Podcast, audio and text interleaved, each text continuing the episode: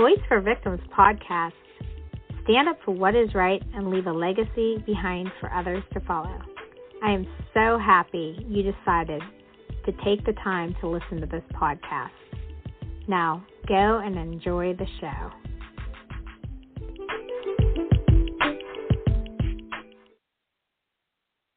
Welcome, everyone, to Voice for Victims podcast with your host, Crystal Starnes. Today, we have a special guest that's coming on the show. His name is Dennis Mallen, and he is an actor and a producer for over 25 years. And he is actually going to be talking to us about a story that I think everyone will be interested in. And it's pertaining to 9 11. So let's welcome Dennis Mallen to the show. Hi, Dennis. How are you? Hey, hey, Crystal. Thank you so much for having me on. I really appreciate your time today. Oh, you're welcome. Well, I'm excited to have you on, and I'm excited to hear about, um, you know, the story that you have. Sure. So, um, sure. I guess we could start off with like um, talking about, like, I guess just briefly, just say who you are and like um, a little bit of your background before we even go into that. Sure, sure. Like you said, and thank you so much for the introduction. I'm uh, I'm Dennis Mallen, and I'm originally from New Jersey, Kearny, New Jersey. I now reside in Florida for the past eight years. And, um, you know, I've been acting, producing for about 27 years now. And in the beginning of my career, I, I did have a corporate career. I had corporate success in technology. And uh, it really took me up and down Manhattan and, quite frankly, you know, uh, all across the country. And, um, you know, just had had great experiences. Had just uh, a lot of fun with uh, with technology and the kind of rah rah 90s, early 2000s. And, um, you know, as the story will progress, kind of like the entire world changed on one fateful day, you know? Right. Well, you want And, to, uh, um, go ahead. You can continue talking about the situation. Sure, sure. Thank you so much. Thank you so much. You know, you, you work with people and you build such great rapport and such great relationships. Now, I was coming in from Toms River, New Jersey to Manhattan, and we were working downtown, kind of in the Tribeca area. And, um, you know, I, I used to train at New York Sports Club down on down on Liberty Street. Now, you know, fortunately, back in the day, in Manhattan, there's a New York Sports Club kind of every, you know, I don't know, every other city block, if you would. So it was a lot of fun. And I, I really, I built great rapport and uh, developed a great friendship with uh, my good friend Paul Cook. And uh, you know, we take, I take the five o'clock in the morning bus, ungodly hour, sleep on the bus, get into Manhattan, and go off to work. And Paul were doing, Paul and I were doing that. I guess, you know, for about a year, give or take. And every morning we would just touch base to make sure we're good to go. And and I remember, you know, uh, uh, weekday. I think it was a Tuesday. I forget the exact date. Um, but you know, I send him a text. Usually, you know, kind of five thirty, quarter to six. Hey man, see you at the gym. Blah blah blah. And he's like, No, I'm not not feeling too well today. He goes, I'll just see you at the office. And I'm like, okay, that's kind of strange because he was at work the day before. Everything was okay. Everything was good. Well, the one York Sports Club was a little closer to my office up on Broadway, uh, whereas the one on Liberty Street was a little more downtown. Bigger club. We like going there. You know, worked out with a lot of different people, friends and whatnot. So I figured I'd go to the club on Broadway because it's closer to my office. And I remember distinctively because it was leg day. Now, you and I talked about fitness before. I'm six one. I'm about one ninety, one ninety five. I've always had chicken legs. I've always had thin legs. So leg day is not a day I look forward to. I had such a great workout. And my mentality, I was flying high, I was feeling good. Now with this club, there were literally two flights of stairs. So I remember I showered, I'm dressed, I'm in a suit, I'm ready for work. I am just having feeling good, having such a great day, you know, adrenaline, endorphin high, whatever it was and I'm kind of jogging down the stairs. I open the door to go outside onto uh, onto Broadway, and Crystal, I literally heard a plane flying over my head. I literally heard an ungodly boom. You, you can just imagine. We've all heard, you know, different planes overhead. And okay, it's Manhattan. You know, is today a holiday? Is there a parade? What is going on? It was so close. I did kind of duck just instinctively. And then I looked up and I saw one plane go right into the World Trade Center. Now, you you ever have an out of body experience where you're just standing there and you're like, what the heck just happened? Oh my gosh, you know what is going on? Well, I kind of had that experience, and I'm standing there, and I'm thinking, was that a little Cessna plane? Now the size and and and and how tall the the trade center was, the towers, you couldn't tell what it was from my vantage point. But here's the thing: working out in Liberty Street, I literally was in the in the shadow of the first tower. Divine intervention, I was a little more uptown. But I remember seeing it literally you could hear a pin drop. It was so quiet for what seemed to be the longest 60 seconds, the longest minute of my life. You could hear a pin drop in Manhattan. And then literally after that surreal moment, all hell broke loose all hell broke loose. And you're looking, you're looking, you're looking, and you're kind of frozen in your steps. Do you go forward to try to help? Because I have no idea what's going on. Do I run the other way? What do you do? Well, instinctively, I was married at the time, and my son uh, was young. Uh, Dennis was, uh, yeah, two years old, two years and, and a few months. And I called uh, called my wife at the time, and I told her, I go, I don't know what's going on but I'm safe. I go put on the news.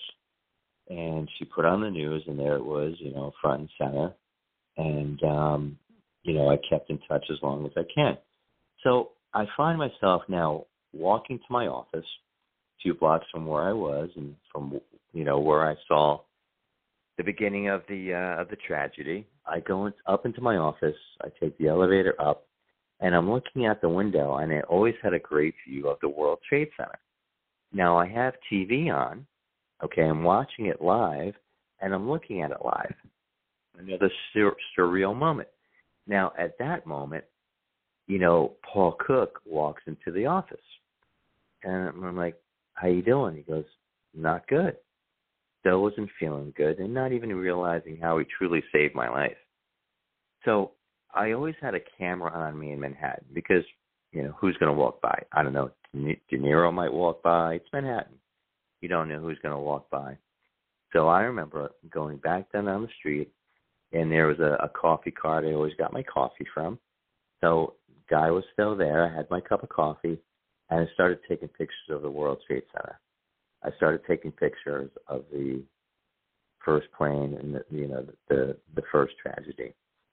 Crystal, as I'm standing there, literally I I cut I get a glimpse of the other plane going around the back and coming through the building. I had pictures immediately when that happened. And again, I'm standing there and no one knows what's going on. And I'm taking pictures of the plane that went through the second tower. And again, you know, I look at the at the coffee guy, he looks at me, and everybody's in a state of confusion. Now, I've never served in the military. I've never been, you know, that's my only regret in my lifetime. And um, here I am standing there, and somebody has the news on the radio, and then you're hearing about, uh, you know, the Pentagon. You hear about the plane going into the Pentagon, and then you hear about a plane going down in in, in Pennsylvania, I believe Shanksville, that was probably on its way to D.C. And then you, nobody knows exactly what's going on. So at that moment, now you've got the the military that's scrambled. You've got the Air Force flying overhead, and you've got tanks rolling out in Manhattan. And I'm like, this this is crazy. So I'm still kind of standing there, still kind of solid at my feet. Don't know what to do. People are running past me now. P- Police are all over the place and it was it was surreal because I'm standing there as the tower comes down, and I'm taking pictures as the tower comes down. And for the first time in a, how many years were the towers up? Out of 30 years, I don't even I don't even know. You see the sun pierce through. Sorry. Wow. And it was kind of surreal. wow. It was kind of surreal seeing the sun pierce through. For the first time in 30 years, I guess, or however long the towers were there, and I felt a, a, a certain peace somewhere in my heart.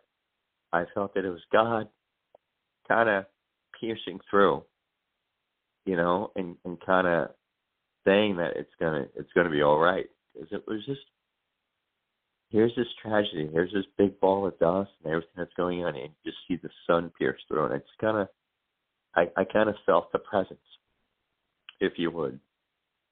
So now go back to my office, collect my things because I have no idea what's going on. I don't know if I'm coming back to the office anytime soon. I know nothing. Kind of sent the entire staff home, and now I'm thinking, who do I know that's in the tower? Who do I know? And I'm going through my mental checklist. I'm talking to my friends and family. Who do I know?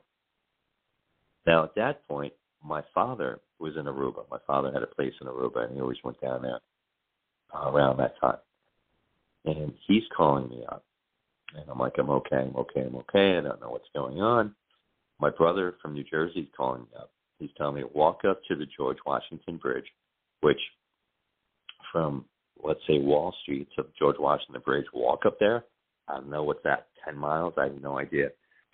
I made what I consider a mass exodus up the West Side Highway. Now we watch this on the news all the time. Unfortunately, you know, a third world world country people are gathered together with the military around and they're making a mass exodus. That's what we were doing.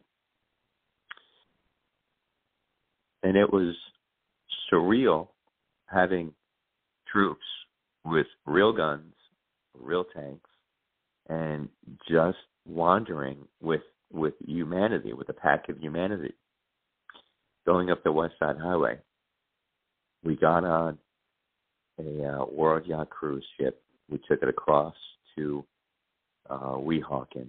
I took a bus to Hoboken, and then I, you know, we're watching Hoboken, New Jersey, right across from World Trade Center, right across from you know downtown financial district, had a triage center set up. You know, tents, beds, just a, a full triage center set up. Nobody showed up. There was no one to triage.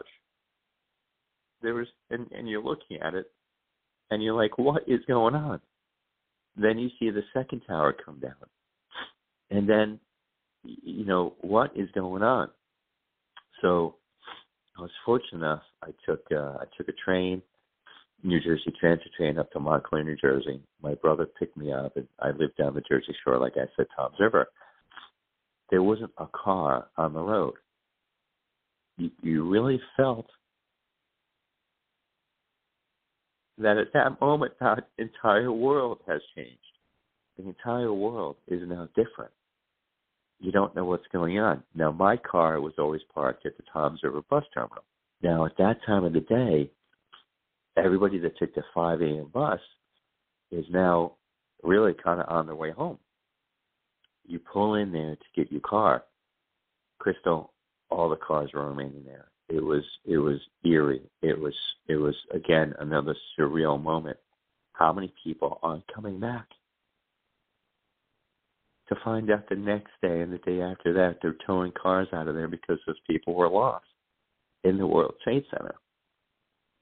And I remember hugging my son and I remember hugging my wife at the time and not knowing what's going on and what the world what the world looks like.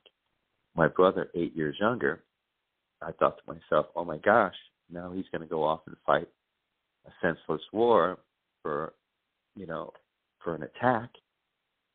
And just, you know, I did come to the realization and how Paul Cook's decision that morning, which I believe truly was divine, divine intervention and um, I thanked him with at the first anniversary. I couldn't thank him enough.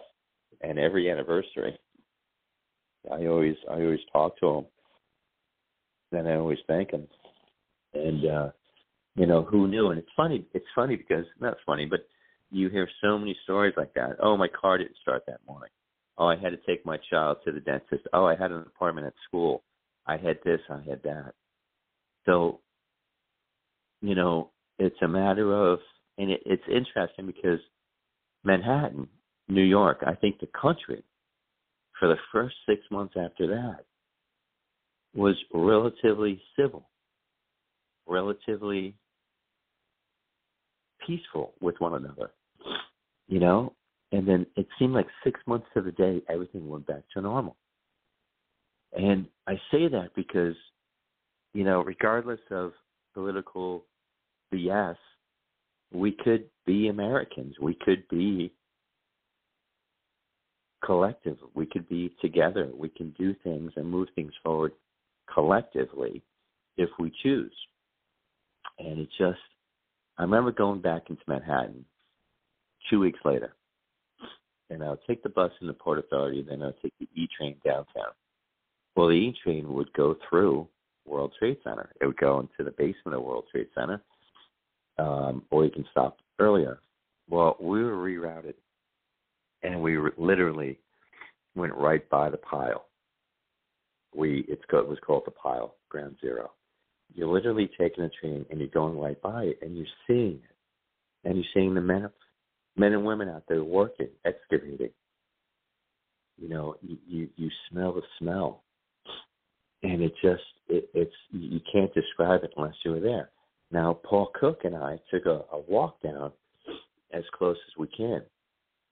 Now, we've all seen a big LaFrance fire truck, fire engine. It, it, it looked like a matchbox car.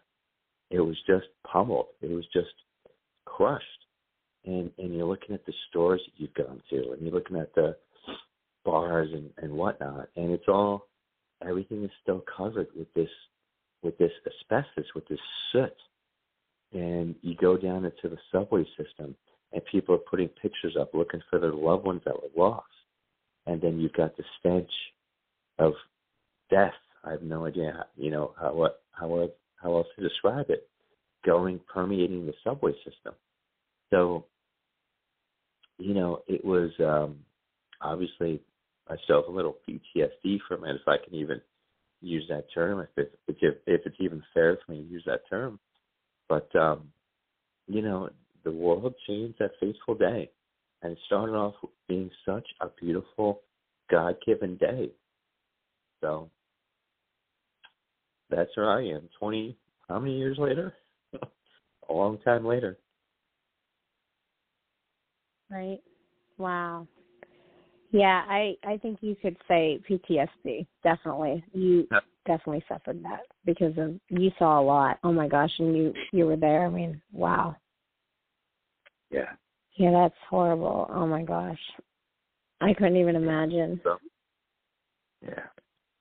It was yeah. good and that you took I mean, pictures. I, so. I got off easy, and if you think about it, I got mm-hmm. off easy. You know, mm-hmm. I wasn't yeah, lost in it.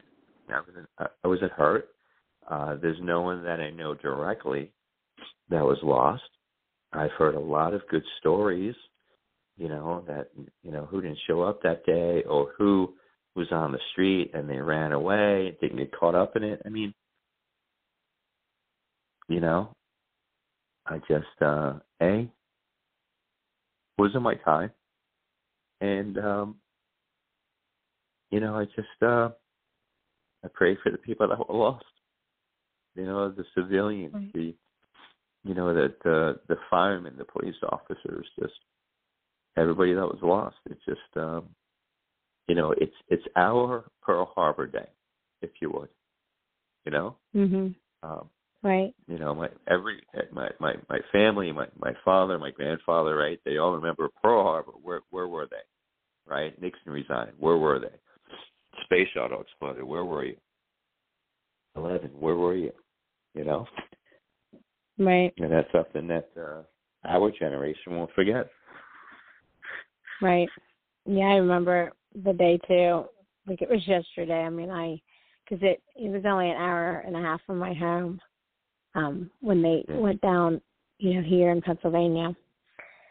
And um I just remember feeling complete sadness, like instantly, like thinking, like, what's happening, you know? Yeah. But you got to actually see it, and that would be very traumatic. Very traumatic. Mm-hmm.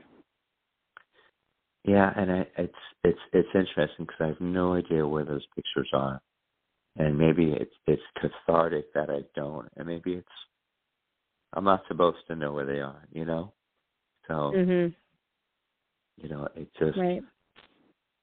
You know, it, everything happens for a reason. I I truly believe everything happens for a reason, and uh, you know, here we are. And how many years later, I, I'm fortunate enough to talk to you about it unfortunately, it's still different times and different aspects, you know. Mhm. Right. Well, thank you so much for telling the story. I mean, I think you know it's good that you put it out there, and um, I didn't even know some of that stuff, so that was you know education for me. Like you know the things that happened. It's nice to talk to somebody that actually was there, that you know that went through it. And and I'm glad that you were not, you know, in the building, which is great, you know, because you're still here, and um, I think it's awesome, you know, that you got through well, it and everything. Got off Yeah, yeah, you know, I definitely, I definitely got off easy, and um this wasn't my time. You know, that's. Mhm. I guess that that's really the bottom line. You know, I I wasn't meant to be that close. I was meant to be where I was, and uh, you know, here we are. So. Right. Nice. Hopefully, the families, um, you know, of the people that were lost, that hopefully they've been able to grieve and um get through life. You know, I feel so bad for those families.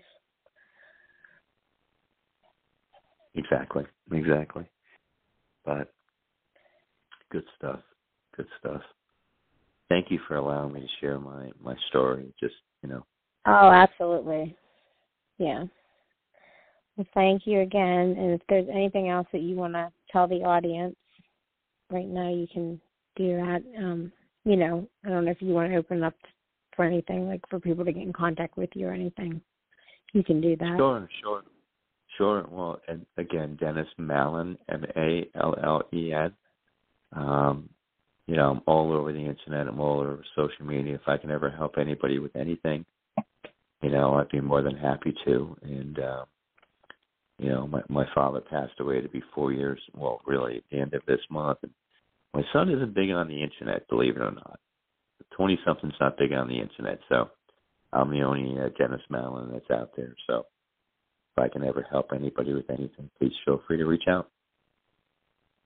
Awesome. Well, thank, thank you. you. again for telling the story. And I, um, you know, I could just tell it in your voice that it was traumatic. You know, so for you to be able to get on here and talk about it, I give you, um, you know, I commend you for that. You know, it's courage. So thanks again, and thank you everyone out there for listening. And um, I hope everyone has a blessed day. Thanks, Care, everyone. Thanks. Take care.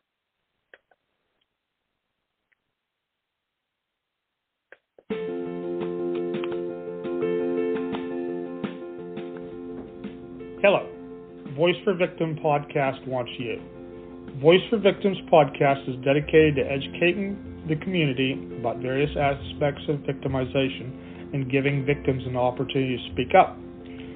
Currently, the podcast is heard nationally on Thursday nights it is carried on Blog Talk, iHeartRadio, Spotify, Amazon, and Apple. If you support what Voice for Victims is doing, please contact voiceforvictimspodcast.com and a representative will contact you with further details. Thanks for listening and your support.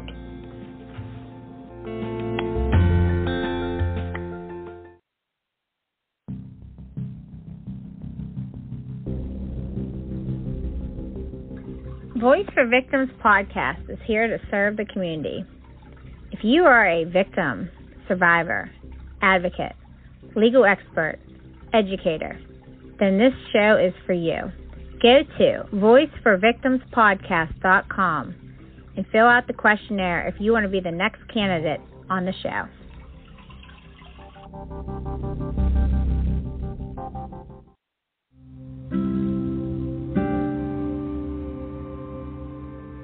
Voice for Victims podcast. Stand up for what is right and leave a legacy behind for others to follow. By Crystal Starnes. Always stand up and make a difference for yourself or someone else. Don't ever suffer in silence.